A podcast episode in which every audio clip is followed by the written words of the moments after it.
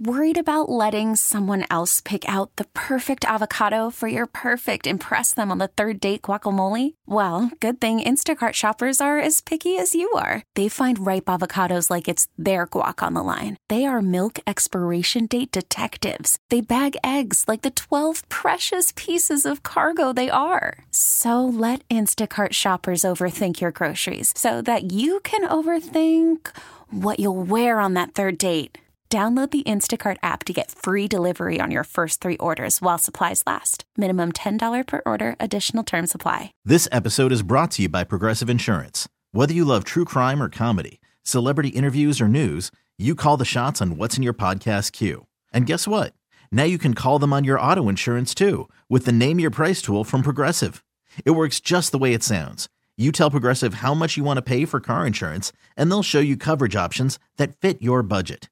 Get your quote today at progressive.com to join the over 28 million drivers who trust Progressive. Progressive Casualty Insurance Company and Affiliates. Price and coverage match limited by state law. Good evening, everybody. How y'all doing? Hope you're winding down the week, feeling good. We got the weekend coming. I, you know, for some people, the weekend isn't the weekend. for a multitude of reasons, some people work through the weekend, or their weekends are full of uh, what mine tend to be full of at times: laundry, cleaning, got the kids, got other people at home working. So, anyway, we're going to focus on self care, joy, pleasure. You can always find moments to build that in, right? There's so many different ways to do that. We've talked about that, build that in.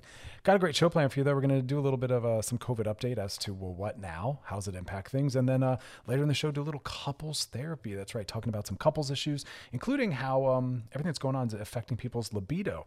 I want to start with some interesting things. Again, another article looking at uh, how we had thought that maybe there'd be a baby boom but we're calling it uh, basically from boom to bust because uh, lockdown has still not led to more babies. Why? Well, you know, come on, all that's going on is not making people think that they should expand their family or not necessarily interested in intimacy. People are focused on other things, financially insecure or worried about other. I mean, it, it's an interesting time. I can, I, I understand why people are not like, ah, I feel so romanticized. I feel like I want to expand my family right now, take on more love, but also more uh, complication and stress.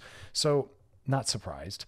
Um, also, sorry, there's there's so much going on uh, this past week. I'm trying to figure out what I want to bump into next. You know, we've got. Uh, I, I didn't really want to talk about this. I posted a few different things on my social media about it. Um, we got the sheriff who has some uh, some data coming out about he uh, himself might uh, be a big old racist in terms of the Atlanta uh, violence that you know three uh, how many was it? I don't know the exact number but it was um, Asian immigrant sex workers and uh, you know, again, people people trying to sling around that sex addiction term. We've talked about it a multiple times. I have posted my articles about this, and it's in my books. But uh, sex addiction is not an accepted diagnosis. All the mental health organizations, including the diagnostic manual itself, which determines what's a real diagnosis, does not include sex addiction. It was rejected. It's been rejected by American Psychological Association, Psychiatric Association, and more importantly, AASECT, who is the governing body of sex therapy they've all rejected. The only people that use it are the people that are perpetuating and making money off of writing books and training individuals as sex addiction therapists. So that's why I always tell people see a certified sex therapist, CST, not sex addiction therapist. They're not trained in sex therapy. Um, but they're using that again as a defense. We use that with Harvey Weinstein, and it's like, no, that's not what's going on here. Even it was used for Tiger Woods when he cheated. That's not what's going on at all. This person is a white supremacist. It's not just happenstance that it was uh, Asian individuals that were targeted or immigrants. Um, he's also sex phobic, and that's why they're using that word. He felt afraid of sex and out of control, and that's why he targeted sex workers. Um, and that's why culturally we need to develop more confidence and ability to talk about and encounter sexuality.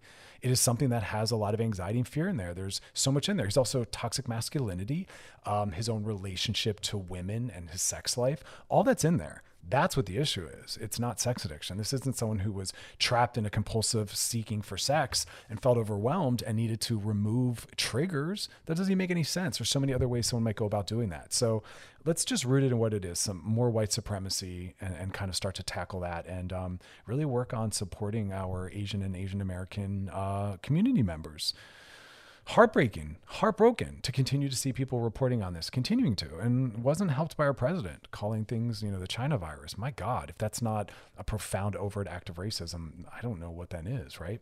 So, more to come out around that.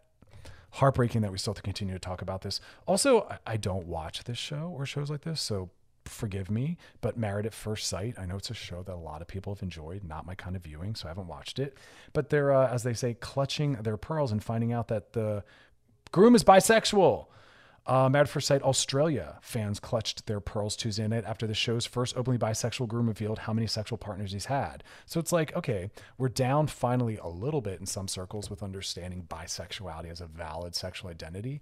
But now we're just shaming him talking about the number of individuals he's been with. Well, yeah, he's lived a life. That's always going to be something.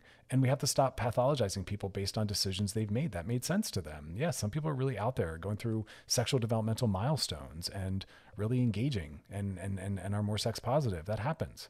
Um, that doesn't speak to his character. In fact, in our culture, it makes someone of higher character that they're not conforming or sitting in that kind of phobia. You know, this this shooter himself, whose name I'm not going to drop because I just don't want to give any more attention to him. I want to talk about the issue, which is the white supremacy and all that. People like him would be better served to be more relaxed and confident. Um, he has to resolve his anxiety around stuff like that. So I always tell people when someone asks you about your number of partners, I think the answer should be it's just not relevant. What is it you're trying to understand or figure out? Let me give you a better answer. What's the real question? Because usually it's a loaded question. They're trying to make a judgment about you, your personality or character, or how much if they can trust you, and that's just not how you find that out. So I always tell people there's no reason to answer that. Most people can't be trusted with that kind of information. So again, you say to them, "What's the real answer? Let me help you. What are you really trying to figure out or decide about me? Let's just go there. You know, let's be honest." Uh, never dull. All right, coming up next, we're going to be talking about some COVID stuff, doing a little COVID check-in, and uh, talking about well, what now, and looking at the ways that um, we've kind of been dealing with it in terms of coping mechanisms, and uh, getting into some couples therapy, and then of course DMs. If you got a DM for us, drop it in our Loveline IG page right there in those DMs, and uh, we will answer your question for you. So stick around. We'll be back. You're listening to Loveline with Dr. Chris on the new channel Q and Radio.com. All right, we're back, and um. I'm going to spend some time really quickly just talking about some COVID stuff. Gosh, I know y'all are so thankful. Loveline is not a news show. I'm not a journalist or reporter. we just talk topically, we do therapy, but there are some topics that really do fold under the mental health umbrella. And I always want to call that out. And so, you know, politics at times are very much in, in, entwined with our mental health. And COVID's one of those. There's a lot of things that have led to and, and are a result of, and I want to just kind of uh, unpack some of them. But first, I just want to just give you all some reminders. I, I, a lot of people, some of them are joking, some of them are serious, saying things like, you know, can't wait to get that vaccine. You know, the day after, I'm gonna be making out with everyone, and it's like, I hope you're joking, and I don't know. So let's just talk about some information that we covered once before. But this is your uh, loving weekly reminder. Um, yeah, you can't do that. you are not fully vaccinated the day of your last dose. Uh, you are not. It takes weeks. It takes weeks to build that immunity. I think it's three to four weeks, depending. Please ask your provider when you get the vaccine. Um, but yeah, you got to wait weeks. And even then, remember, it's not 100%. We both need us we need as many people to get vaccinated as possible before it's safe to return to the world is the message.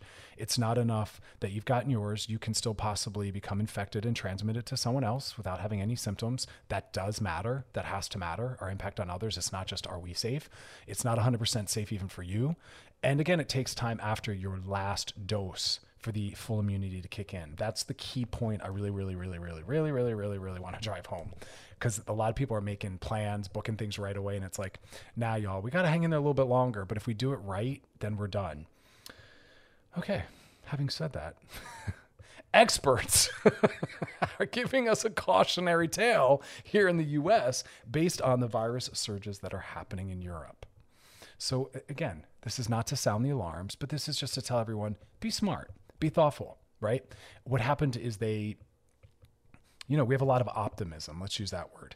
Uh, the death count is plummeting, right? States have eased restrictions, which just another reminder that because your local government or state government has decided that they can ease restrictions, that does not mean that all is well. Seriously, please, please continue to wear a mask and stay apart. Some of these states and local areas eased or, or completely removed those restrictions. That does not mean everything's okay.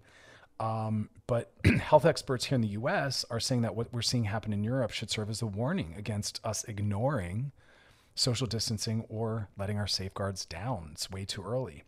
um, in a lot of these different countries. This is actually a quote from the director of the U.S. Centers for Disease Control. Each of these countries has had nadirs like we are having now and each took an upward trend after they disregarded known mitigation strategies. So basically, what they're saying is when people did not continue to follow what the what the you know provided guidelines are, so as to drop infection rates, when we didn't keep that going, it bit us in the butt.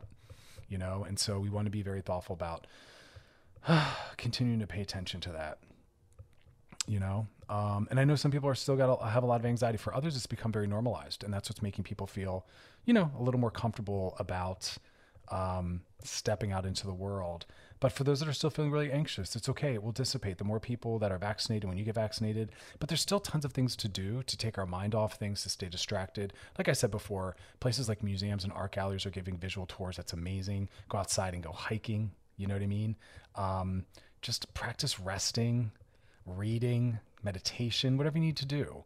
Um, just remember that all this is going to alleviate itself. You know, in my practice, I'm still having people talking about, you know, hey, I'm seeing people getting out in the world, the world's opening up, and they're saying, I'm not feeling ready or I'm not feeling safe. My response is again, take your time.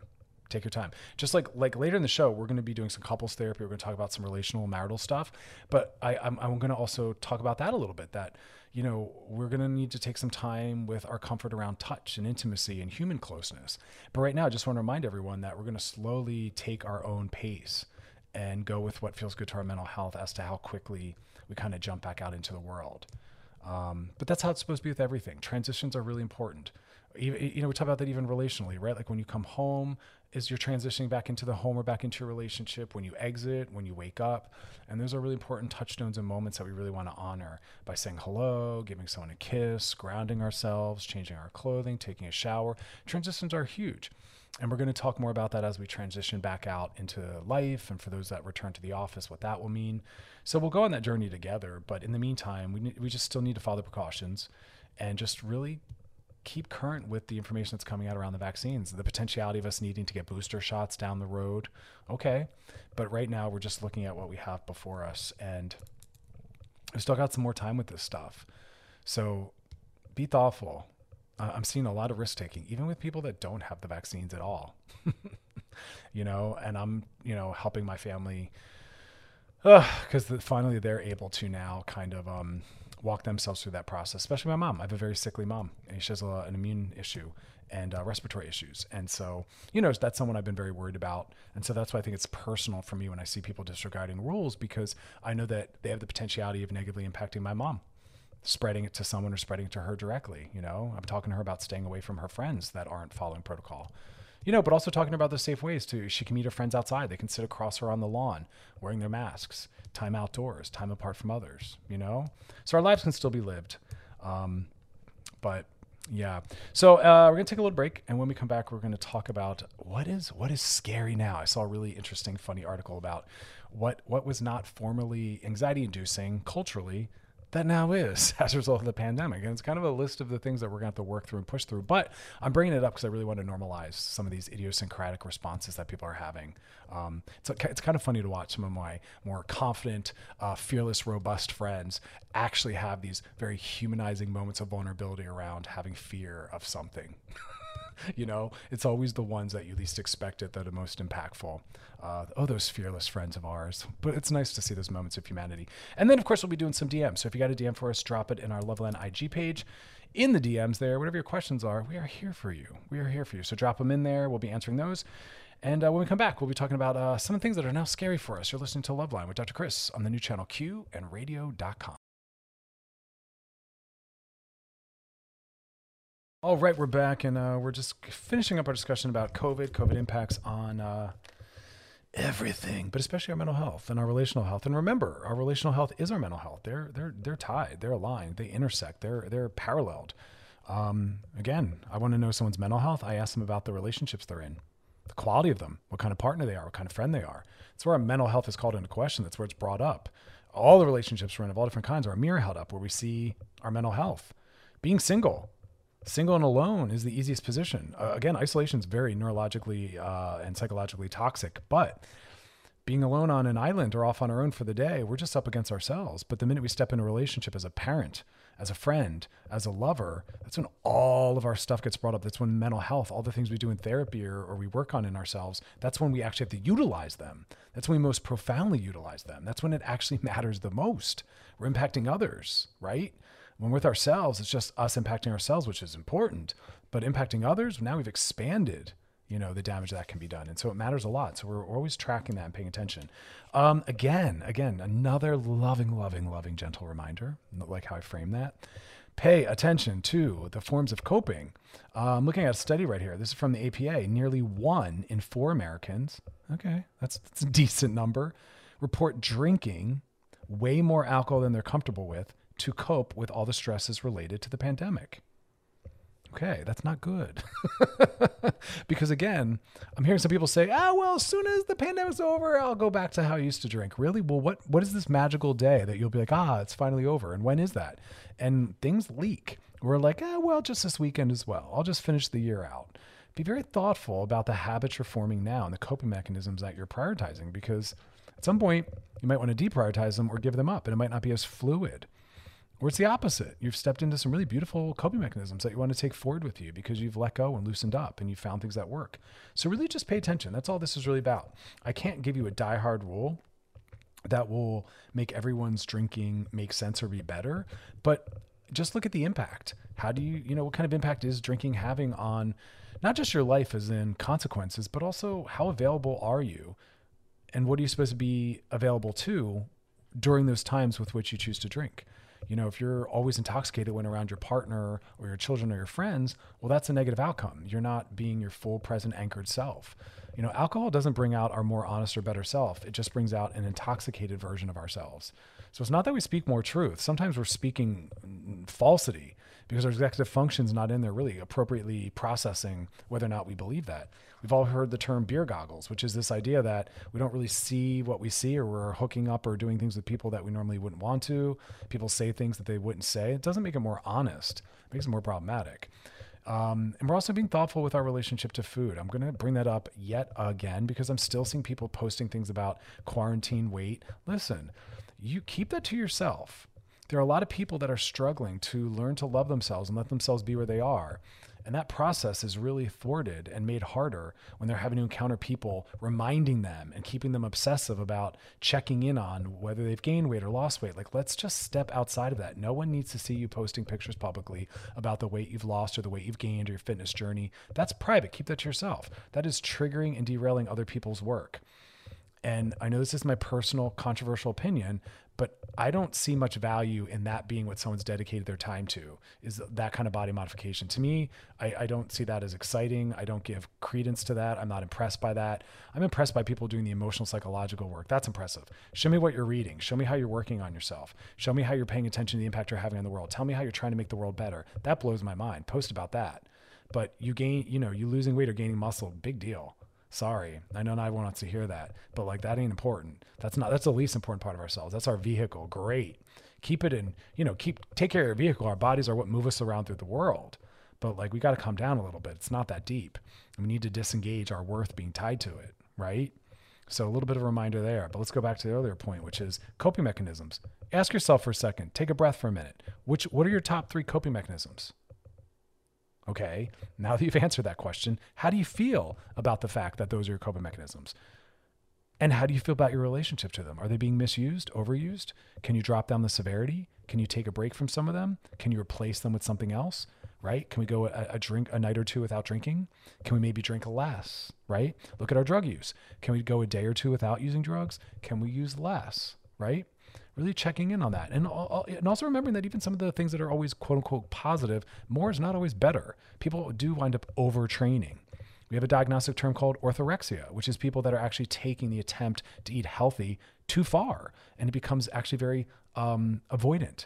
It's adding anxiety. It has its own forms of it's anorexic in its in its shape and form. So let's just be very thoughtful about all that. It does matter how we're impacting others and also ourselves. So reminder check in on that. Like I said later in the show, we're going to be doing a little couples therapy, checking in on our relationships, and um, got some interesting stuff to talk about actually. So stick around for that.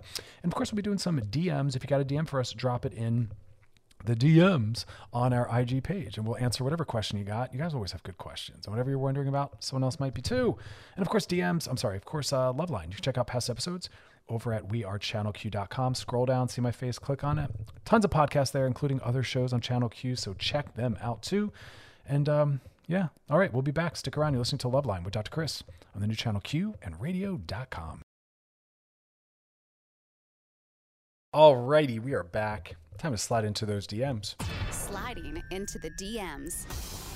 Remember, y'all, DMs come from our Loveline IG page. If you've got a question for us, drop it on in there. Always confidential, always anonymous, whatever you're worrying about, wondering about, struggling with. We got you. You got some free therapy there.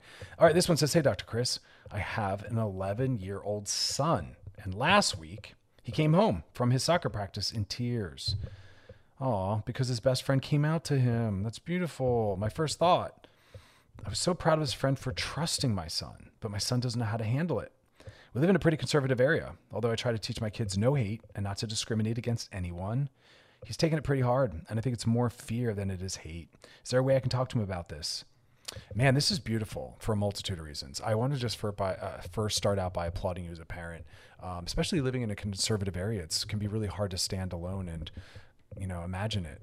Actually, try to talk about human rights, that everyone is worthy of rights, whether they're gay, trans, black, whatever's going on, disabled. It is heartbreaking, larger bodied. We just really don't want to accept anyone that's not cis white, hetero, gym bodied, you know, upper class, Catholic, like it's it's just it's it's such a small small few boxes that we just want all the world to squeeze into. It's it's quite gross, and um, it's diversity and creativity that really makes the world move forward, not conformity and assimilation. Yet that's what we seek to do.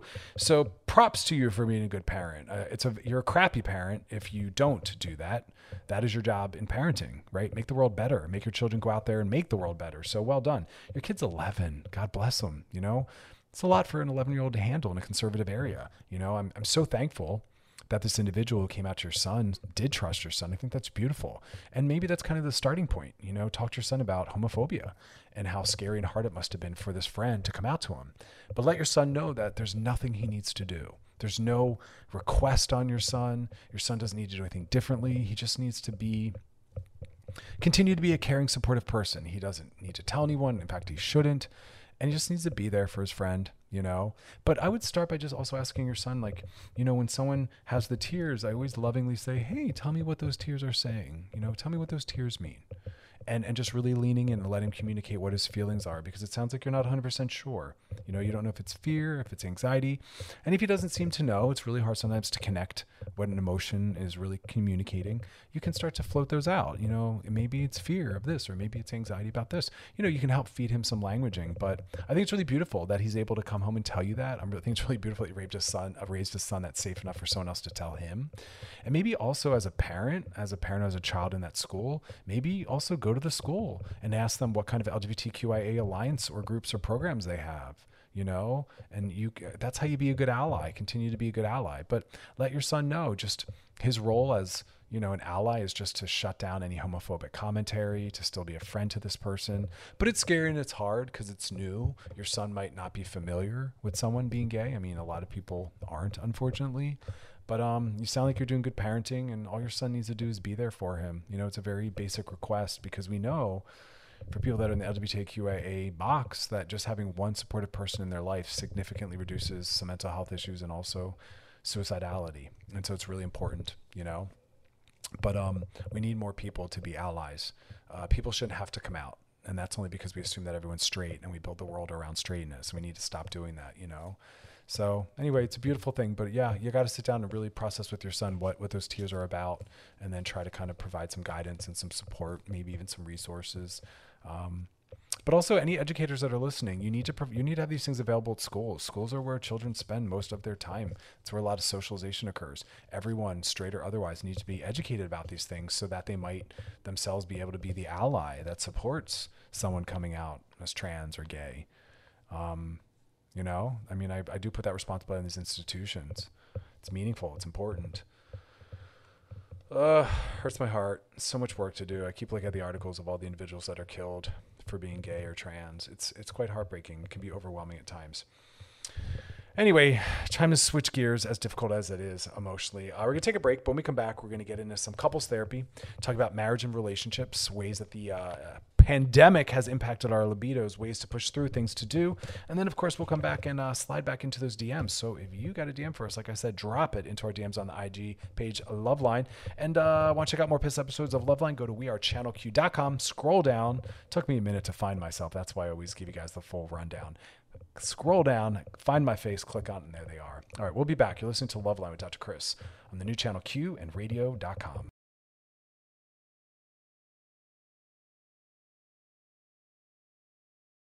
All right, we're back and uh, we're doing a little couples therapy. That's right. That's right. Okay, so listen, a lot of people have uh, come in and out of relationships during uh, the pandemic. So we're holding space for the fact that, you know, our, our, our identity in the world might have shifted because we are now newly single. Something has maybe been made more casual, or maybe the opposite. Someone's been brought into your life, and now you have more of a um, coupledom based identity. Um, we're kind of just going with the flow, right? We're not taking everything too seriously. We're holding things a little lighter. We're understanding that we're within a specific context of things. Um, but I wanted to dive in a little bit to some of the things that couples and relationships that I'm working with right now. And I say right now because again, we always have to contextualize everything. We can't ignore what's going on in a micro, meso, or macro level. So what I mean by that is, if you're saying, "Wow, I'm, I'm feeling as though recently I'm having a, my mood's a lot lower," okay, well, what's going on personally? That's the micro. What's going on meso? That's the in between. That means you in relationship to maybe friends and family members. And then the macro is what's going on in the wider world, because that will 100% impact how you feel about self, other, your body, everything. And we always want to look at place and time, and we don't do that. Psychology diagnosis based on the symptomology of the person in front of them and it doesn't look at the meso or the macro. It doesn't say, yeah, but what what the symptoms that this person's demonstrating, what does that mean in relationship to these other levels and the systems that they're living within? That that does matter. And you know, you can't say that someone's dealing with the standard uh, standard level of depression and just you know do some CBT or medicate that away if that's occurring as a natural healthy response to us watching you know Asian lives get get get murdered, taken away as uh, rooted in the the racism going on right now in the Asian American community because of things like COVID, right? So someone having anxiety or depression in relationship to that is a very understandable and healthy response, right? And so you don't want to make that a clinical issue that we work to get rid of as much as how do we cope? It, it becomes an issue of coping. How do we cope and, and survive, if not thrive, as an individual, especially if you're Asian American, within the hate that's being demonstrated against that community, right? So we always want to contextualize. Wow, that really got away from romance and marriage, huh? Um, my point being is contextualize. So what does that mean within uh, what I want to talk about? Well, a couple things. Uh, what's coming up a lot, I'm seeing. I, I always watch trends and I'll look at what what's being asked, what are uh, and when I say asked, I mean within DMs and whatnot, what's coming in my office clinically, and then also what am I seeing a lot of people talking about on the street, but also writing articles about, right? And one of them is in relationship to uh, marriage and, and, things like that is a, a decrease or shift in people's affection or sexuality. Now, remember that, you know, sexuality is an important element of our life. Um, whether or not it's a drive is debatable a lot of theorists don't believe that using the word drive with sex is the right way to look at it sex drive. I'm fine with it. I i don't feel the need to go much deeper for this topic. And that's going to be again impacted by what's going on around you. If you're if you're depressed if you're stressed if you're anxious um, if you're bored all these things that covid and the pandemic have created understandably your sex drive is not operating. We've gone into self-preservation mode and when our basic needs are challenged or not getting met housing security around finances and food uh, social relationships feeling good having access to the wider world feeling good about our health then understandably the higher levels might not necessarily be operating. For some it's the opposite. They're they're tired they're horny they're hungry they're horny they're bored they're hungry uh, horny i mean. Um, I, I, tend to fall into that camp a little bit. But then for others it's a, it's a little more sensitive their sexual psychology. And when they're trying to get their basic needs met that that's something that they're not necessarily seeking or really focused on. So, what do I mean in saying all that? Go easy on yourself. Go easy on your partner. I don't want people to panic uh, based on relational or personal changes that are occurring as as a result of what's going on around us in the world. There's a lot going on, right? And so you have to hold it lightly. Talk about it. You know, that's a really beautiful way to work with it is to, within the safe context of a, of a person you trust, processing, sharing, and bringing forward whatever whatever it is you're thinking about or struggling with. It it it softens it. It also helps your partner feel as though it can be discussed by them. It helps give them languaging. And there's something really meaningful and powerful about having someone witness, bear witness to whatever it is we're struggling with or going through, right? And so we want to allow that. And so bring it up, bring it forward. Because again, we're always trying to normalize just discussing anything that falls under mental health. And sex drive, feeling uh, like as though you're leaning away or out of intimacy or vice versa feeling like your partner is is something we want to normalize being able to talk about it's not an accusation it's not an attack it's not a critique it's not even a demand for change. It's just saying, hey, can we talk about the shift? Or, hey, I wanted to talk about the shift. I wanted you to know where I'm at. Uh, maybe because I don't want my, you know the partner to personalize or to think something's wrong. You're just calling out that nothing's wrong. I'm just in a different phase. Some things have changed. That's part of the life cycle, ebbs and flows of everything, right? Connection, disconnection, and we don't want to panic when those things happen, but we should be able to talk about it. Again, not demanding change, not making a problem of it, but just saying we can acknowledge that that's where we are right now, and then we, in doing so, acknowledge that we'll be somewhere else soon. So we're gonna when we come back, we're gonna keep talking about this. Um, you know, doing a little couples therapy, but also again within the important context of what's happening around us, and not being afraid of these changes. That these are natural, right? Uh, you're listening to Loveline with Dr. Chris on the new channel Q and Radio.com.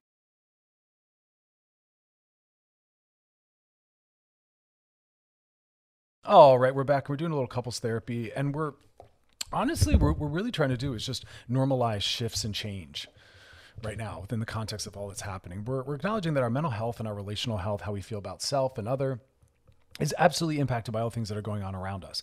And we tend to not think in those terms. We tend to just think, oh, I'm feeling depressed, so I'm depressed.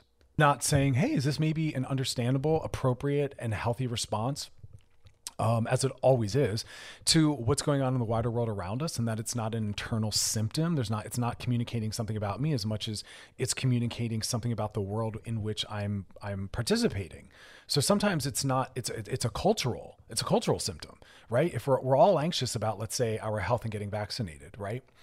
Um, getting access to vaccination. So our, our collective generalized anxiety is a very appropriate response to worrying about becoming infected with COVID, passing it on to someone. Can I get access to the vaccine? What will my response to the vaccine be? It's a very understandable response of generalized anxiety around that. That's a cultural thing. That is not an individual symptom. Um, and so we need to be treating some of that culturally. What's the cultural cure to a cultural problem? Right? What's the problem that this is a symptom of? And how can we work through that? So i want to bring that down to a relational and marital level and say listen your your marriage your relationship is going to be impacted by that. And we're talking about normalizing both being able to talk about how we're currently feeling as a result of that and normalizing saying i'm feeling less affectionate. I'm needing less closeness needing less sex. Or the opposite i'm feeling like i need to be held more. I, i'm feeling as though i need more attention. And again in expressing that we're not making a demand we're not critiquing we're not criticizing we're just sharing where we're at. Maybe that need will get met. Maybe our partner will say, "Oh, I'd love to provide that," or maybe our partner will say, "Thank you for bringing that up. I feel as though I'm in a, in a very completely opposite space. I'm needing less touch. Touch isn't feeling as good." And we're both just understanding where the other's at. Change isn't necessarily needed. Remember, sometimes we need to just allow the lack right? And because our partner is always having their own experience, and our experience and our need isn't more important or meaningful than their experience or need. Us saying, I need more attention, I need more care, I need more touch, great. But if they're in a place where they need less attention, they need more time away and less touch, that is as important and as meaningful and as legitimate as what you're needing. And sometimes our needs are, like I'm saying, opposite, and we have to allow that. What does that mean to be in a relationship or married in this moment? because it will shift and change. But right now, when we have differing needs, well, doesn't need to mean anything other than just differing needs. And we'll intersect at times when we intersect, but not a shift doesn't always need to happen. So I don't want people panicking. I want them to normalize that this is where we at. This is currently who we are, right? Because I, another thing that's coming up in my office a lot is, well, what's next? right? Like when and can I count on feeling better being around people? and going out and standing in a line uh, uh, around individuals and meeting someone for coffee or going to the gym or shopping. Yeah, it's going to take time. Go slow. Go slow. Go at your own pace. I've afforded myself that. I'm not, you know, going to get vaccinated and then all of a sudden be holding full office hours. No, I'm going to check in with myself. I'm going to go slow. I'm going to ease in. I'm going to ease back in. You know, we have to be able to prioritize our mental health. And it doesn't matter what everyone else is doing. We really want to get away from that. Oh, well, my colleague is back at the office. Great. But you're not them and they're not you. And they have a different level of comfort and you're needing to still stay at home and request to work from home or to ease back in, that's what you do. Mental health matters. It has to matter more than whatever else we're up against. but I want to talk specifically about relationships. I want to normalize vocalizing where we're at. But in order to do that, we have to be able to check in with where we're at and say, how am I feeling? Right. And also recognizing that we have other resources to get some of our needs met. It can't all go on our partner, especially when they're in a different place. We talk about love languages and some people's might be more affectionately driven but other people their love language and again this is where the love language concept there's more than five there's a multitude and those five carry even subgroups and some people their love language is distance and space time with self that's how they feel loved when their partner is both with them and in relationship to them but also isn't thrown off and allows i don't like that word but let's go with it allows them to have time away where they're not being texted all the time or they're given it being given a day or a night to themselves that is how they feel loved right? Love language is to understand how your partner feels loved. It's not about you it's about them so you can provide that for them. And if your partner's love language is is having and being given space and time away time with self where it's you know they just want to be in their own thoughts with their self you have to give that to them. Even if you're someone who's needier and wants more closeness great. They'll afford that to you at times to honor your love language and you'll give them time away and time apart time where they're disconnected because that's their love language. And yes we can do both. It's on and off 100% unless you're with someone who wants the same level of closeness you want and then that's great. But we're checking with where we're at what we need and we're allowing shift and change to happen because that's the one thing that this time can promise is that None of this is is going to be how it will always be. So for those that are saying, I wonder if I'll ever get back to where I was. Yeah, most likely will. The law of human gravity. We go back to what's easiest, what's most familiar, what's most normalized in the different cultures that we you know run and occupy.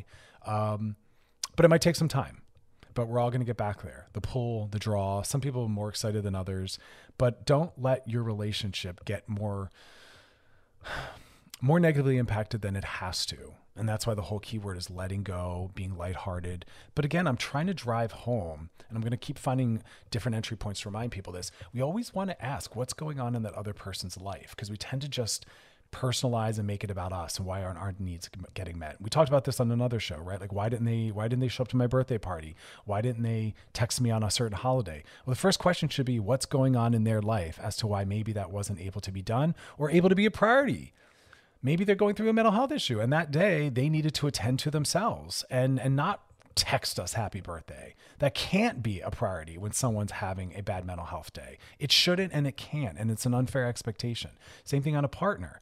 If they're a little more detached, a little more distant, I want you to build the kind of relationship where you can discuss that and that can become known and that there's no demand on them because you're willing to prioritize and understand where they're at, right? That's part of a healthy relationship.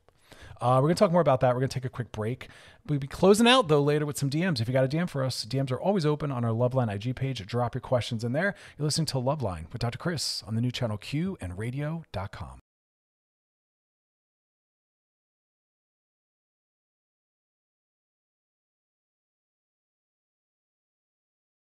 All right, we're back and uh, we're doing a little couples therapy. So uh, we're busting through some myths as well. So we're talking about the fact that, look, current moment has changed a lot of our perspectives and our relationships to ourselves, our bodies, our partners, our sex drives, our libidos. Some people are saying, "What is that?"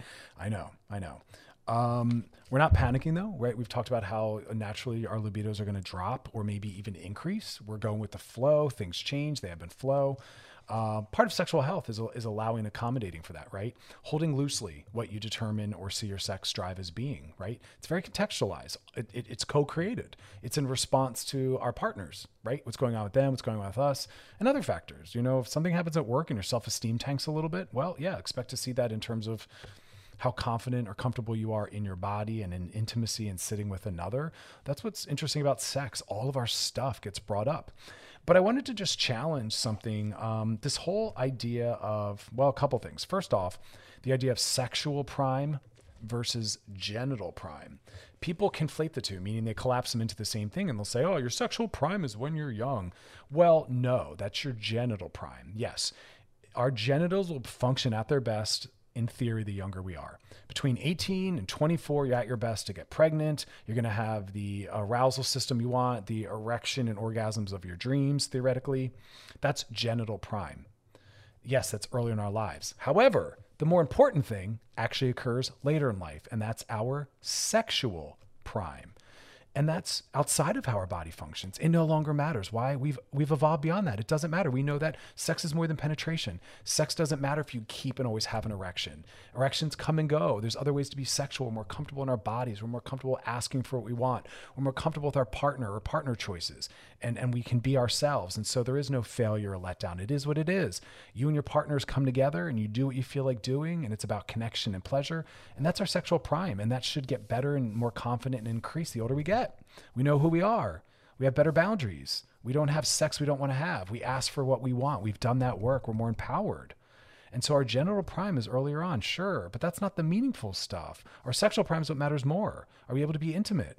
Do we, we do we deal with and roll with having erectile disappointments and other other levels of disappointment? Asking for what we want. We've talked about people coming out later in life as gay, bisexual, right? We're stepping into our truer selves. We're having creative, more diversified sex. Maybe we've started having three ways or opened our relationship up, or now we're bringing porn in, or we're having same sexed sexuality, or for some, we're finally having opposite gendered sexuality or stepping into gender fluidity, right? So it's a really beautiful time. So I just wanted to acknowledge that maybe try to keep an eye on that, hold space for that. The other thing I want to talk about also is that a lot of people's advice or thoughts on marriage and relationships are really rooted in toxic forms of monogamy, toxic forms of marriage, where we think, oh, you know, have all the sex or fun you can as a, as a youth, because when you get older, people have believed historically that marriage means we don't have as much sex anymore, or marriage means no sex, or marriage means sex isn't fun. And it's like, no, that's such a outdated, sexist, sexist toxic way of looking at relationships, that they're a problem, that they're a letdown. No, we're no longer, it's 2021. We're no longer staying in relationships with people we don't like. We're no longer allowing sexless marriages if that's not what we want. We're asking for sex. We're being more honest. We're challenging ourselves and our partners. We're leaving when the love is gone. No, being in a long term later relationship should no longer be an old ball and chain, you know, or I'm so thankful for golf. It's kept my marriage together because my husband's never around. No, we're not in relationships anymore with people we don't like. We're having sex well into our sexual prime in our later years. We are only forming relationships with people we like and want to be with. We're focusing on friendship in our relationships because we now know that that's one of the most important factors for long term happy relationships is you truly have a friendship and you like each other, which is a shocking theory or concept for some prior generations because they thought, well, being in a relationship is a lot of work. You're not always happy. No, that's not true. It shouldn't be a lot of work, and you should be happy. It should be a little bit of work at times. You should generally be happy and you like each other. That's actually what it should be. And we're going for that. We're going for that. We're not going to have the marriages our parents had. Some of them are not aware that love can last, sex can last. You can like your partner. You can actually want to be with them. I was blessed. Up until my father's death a couple years ago, my mom and dad would always hold hands in the car. My dad would leave my mom love notes. It was a beautiful thing. They did everything together. They enjoyed each other. Uh, they, they were still sexual. They were very affectionate and romantic. It was a beautiful thing. It showed me everything I'm talking about that that is possible and people do do that. And I'm so thankful for that. And that's why I've left relationships when the love's not there. Because we also know that the length of time is not what determines the relationship's success. It's that you left when you needed to and you were a good partner while you were there. That's what we're holding ourselves accountable to, right? So we have to get rid of these old, outdated narratives that keep people scared or not taking care of themselves or not speaking up or not setting boundaries. We're, we're getting honest. We're empowered. We're, we're asking for the changes we need. It's a new model and it's foreign to the older generations, you know, that say, oh, your youth, it's the best time. Nah, it doesn't have to. We don't need to follow this decline narrative that as we get older, it's about loss. No, as we get older, it's about a lot of gain. You, you lose the things that are meant to be lost and you gain the things that you that you need to master and we do the work right? So, um, you know, we're getting rid of the ageism, getting rid of the toxic monogamy. It's all in there. It's a bummer. Holds people back, and it doesn't have to be. All right, y'all. Coming up next, we're going to be uh, sliding into those DMs. If you got a DM for us, drop it as always in our Loveline IG page right there in the DMs. Uh, you're listening to Loveline with Dr. Chris on the new channel Q and radio.com.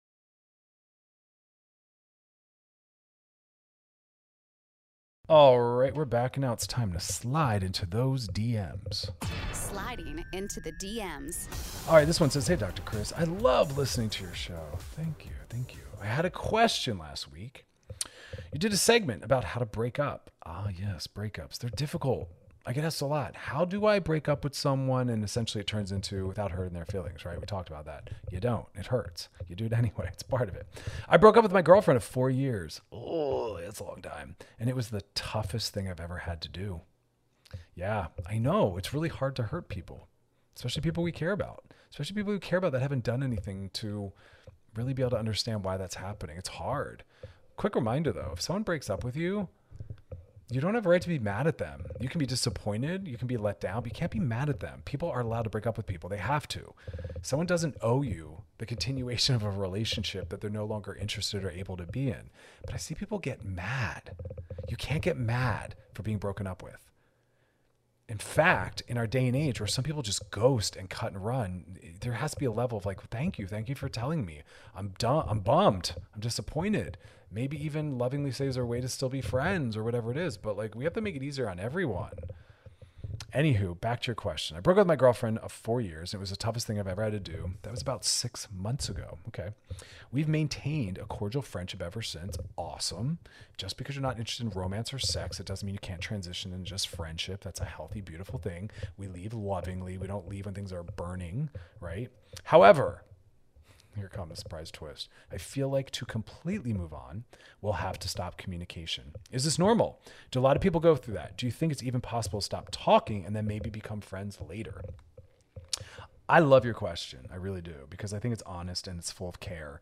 Uh, yes, a lot of people do need to take complete space to move on. Uh, why? Well, it's a neurological, biological wiring that happens when we're in an attached, healthy relationship with someone. Um, and we have to go through the process of breaking that apart, like right, like we talked about that in the segment. Also, we have to go through the social identity change where now they're single. They have to tell people. People are going to ask questions about the relationship. Um, we also have to go against the fantasies we built of what we thought we were going to be doing. So the fantasies are gone. This identity of being someone's boyfriend or girlfriend or in a relationship is gone. Uh, we have to step into what, what, that means to be single. Maybe there's lonely nights. We have to move out or we're on our own in, over the weekend, right? So many pieces to it. We've lost a part of ourselves, truly. So people have to kind of ground themselves. We've now physically removed. Now we have to go through the psychological and emotional, right? And that takes longer. And we have to make sure we're staying off their social media, not keeping them psychologically or emotionally present or connected. Yeah, it's tough. It really is. But so is it normal? Yes, it's normal for many people to need to take time and say, "Listen, let's let's talk in a few months. You know, we're both ready and kind of see where we're at." And then months later, sometimes all's well, and you don't need need to reconnect or circle back, or you start to realize maybe it wasn't as compatible as you thought it was. And you're kind of like, wow, it was a really good thing. Or maybe in that time you've filled up that space with other things, or maybe you start dating someone new, right? And there's no room. Or maybe there is. And yes, many people circle back. I have some sort of relationship to different levels with most of my uh, exes, definitely the serious ones. Yeah. And it took time apart. We needed time apart for sure. And what we did in that time was what was most important, right? You move on, you find happiness and joy. That's how you help moving, making yourself move forward. If you stay, as difficult as it is to get out, but if you stay in those feelings and you keep going on their social media and you keep talking about them, it's harder. It takes longer. You're staying connected. You're forcing that connection to maintain. But I went out and lived my life. You know, I, I allowed my feelings of sadness and hurt. I didn't try to jump over that process, but I also continued continued on with my life. I found new things to do, new things that brought me joy. I got out there. I also started dating and I met someone great, and that helps as well. And that's not a rebound. The length of time between relationships is not what determines the health or sustainability or length of the next relationship. It's the people. Are they compatible? Are they healthy? Some people go relationship to relationship, and that's what they do. They do great. And um, and then at some point, maybe you do circle back. Yeah, many people down the road, they bump into each other, they reach out and check in and say, How have you been? I've been thinking about you. And you kind of take the temperature. You know, I think it's a beautiful thing. Well done. Um, all right, y'all, that's our show. We'll be back on Monday. Y'all have a good weekend. always rooted in self care, tons of joy and pleasure, and rest, rest, rest. Set those boundaries. Turn your phone off. Don't check your email. Take a break. Get some alone time. Get in the car. Go for a drive. Go for a walk. Close the door. Take a bath. Dance around with some music. Whatever you got to do. But um, we're, we're, finding that joy and pleasure. You know what I mean? We're really healing ourselves. Um, check out past episodes of Loveline over at wearechannelq.com. Y'all have a good rest of your night. And as always, thanks for hanging out.